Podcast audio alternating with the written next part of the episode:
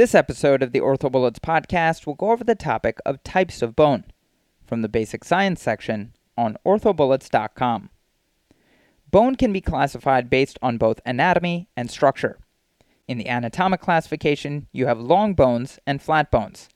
In the structural classification, at the macroscopic level, you have cortical bone and cancellous bone, and at the microscopic level, you have lamellar bone and woven bone. So again, bone can be classified based on both anatomy and structure. And in the anatomic classification, you have long bones and flat bones. In the structural classification, at the macroscopic level, you have cortical bone and cancellous bone, while at the microscopic level, you have lamellar bone and woven bone. Now let's talk about the anatomic classification in a bit more detail. So examples of long bones include the femur, the humerus, the tibia, and forearm bones.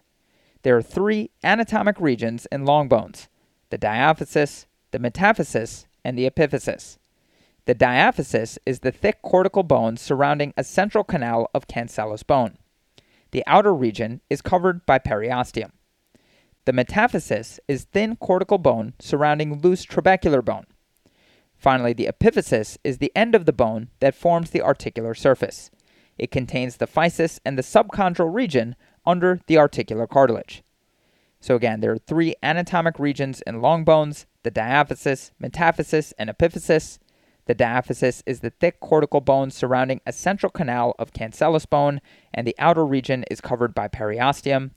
The metaphysis is thin cortical bone surrounding loose trabecular bone, and the epiphysis is the end of the bone that forms the articular surface and contains the physis and subchondral region under the articular cartilage.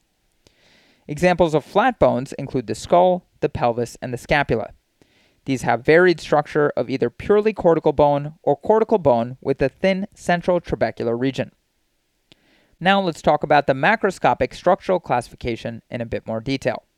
So you have cortical bone and cancellous bone, otherwise known as spongy or trabecular bone. Cortical bone makes up 80% of the skeleton. As far as the metabolism, it's characterized by a slow turnover rate and a high Young's modulus. Again, cortical bone metabolism is characterized by a slow turnover rate and a high Young's modulus. As far as the structure of cortical bone, it's made of packed osteons or Haversian systems. With respect to osteons, the outer border is defined by cement lines. Vascular canals contain arterioles, venules, capillaries, and nerves. If oriented along the long axis of the bone, they are known as Haversian canals. If oriented transversely to the long axis of bone, they're known as Volkmann's canals. So again, vascular canals contain arterioles, venules, capillaries, and nerves, and if they are oriented along the long axis of the bone, they are known as Haversian canals, and if oriented transversely to the long axis of the bone, they are known as Volkmann's canals. Finally, interstitial lamellae is the region between the osteons. Moving on to cancellous bone, otherwise known as spongy or trabecular bone, as far as the metabolism, this has a lower Young's modulus and is more elastic than cortical bone.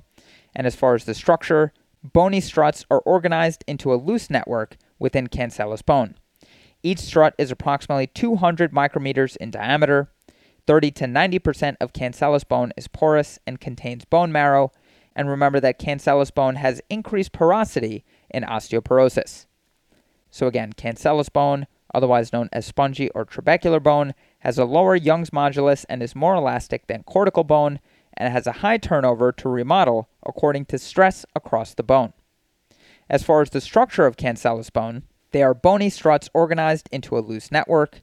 Each strut is approximately 200 micrometers in diameter 30 to 90% of cancellous bone is porous and contains bone marrow, and cancellous bone has increased porosity in osteoporosis.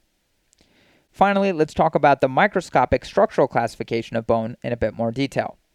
So, woven bone is immature or pathologic bone that is woven and random and is not stress oriented. So, again, woven bone is immature or pathologic bone that is woven and random and is not stress oriented. Compared to lamellar bone, woven bone has more osteocytes per unit of volume and has a higher turnover rate. Woven bone is weaker and more flexible than lamellar bone. Again, woven bone is weaker and more flexible than lamellar bone. Lamellar bone is secondary bone created by remodeling woven bone. It's organized and stress oriented, and it's stronger and less flexible than woven bone. So, again, lamellar bone is secondary bone created by remodeling of woven bone. It's organized and stress oriented, and it's also stronger and less flexible than woven bone. That's all for this review about types of bone. Hopefully, that was helpful. This is the OrthoBullets podcast, a daily audio review session by OrthoBullets, the free learning and collaboration community for orthopedic surgery education. Keep in mind that these podcasts are designed to go along with the topics on orthobullets.com, and in fact, you can listen to these episodes right on the OrthoBullets website while going through the topic.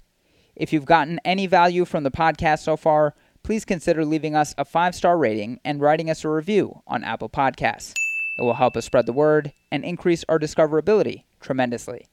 Thanks so much, and we'll see you all tomorrow.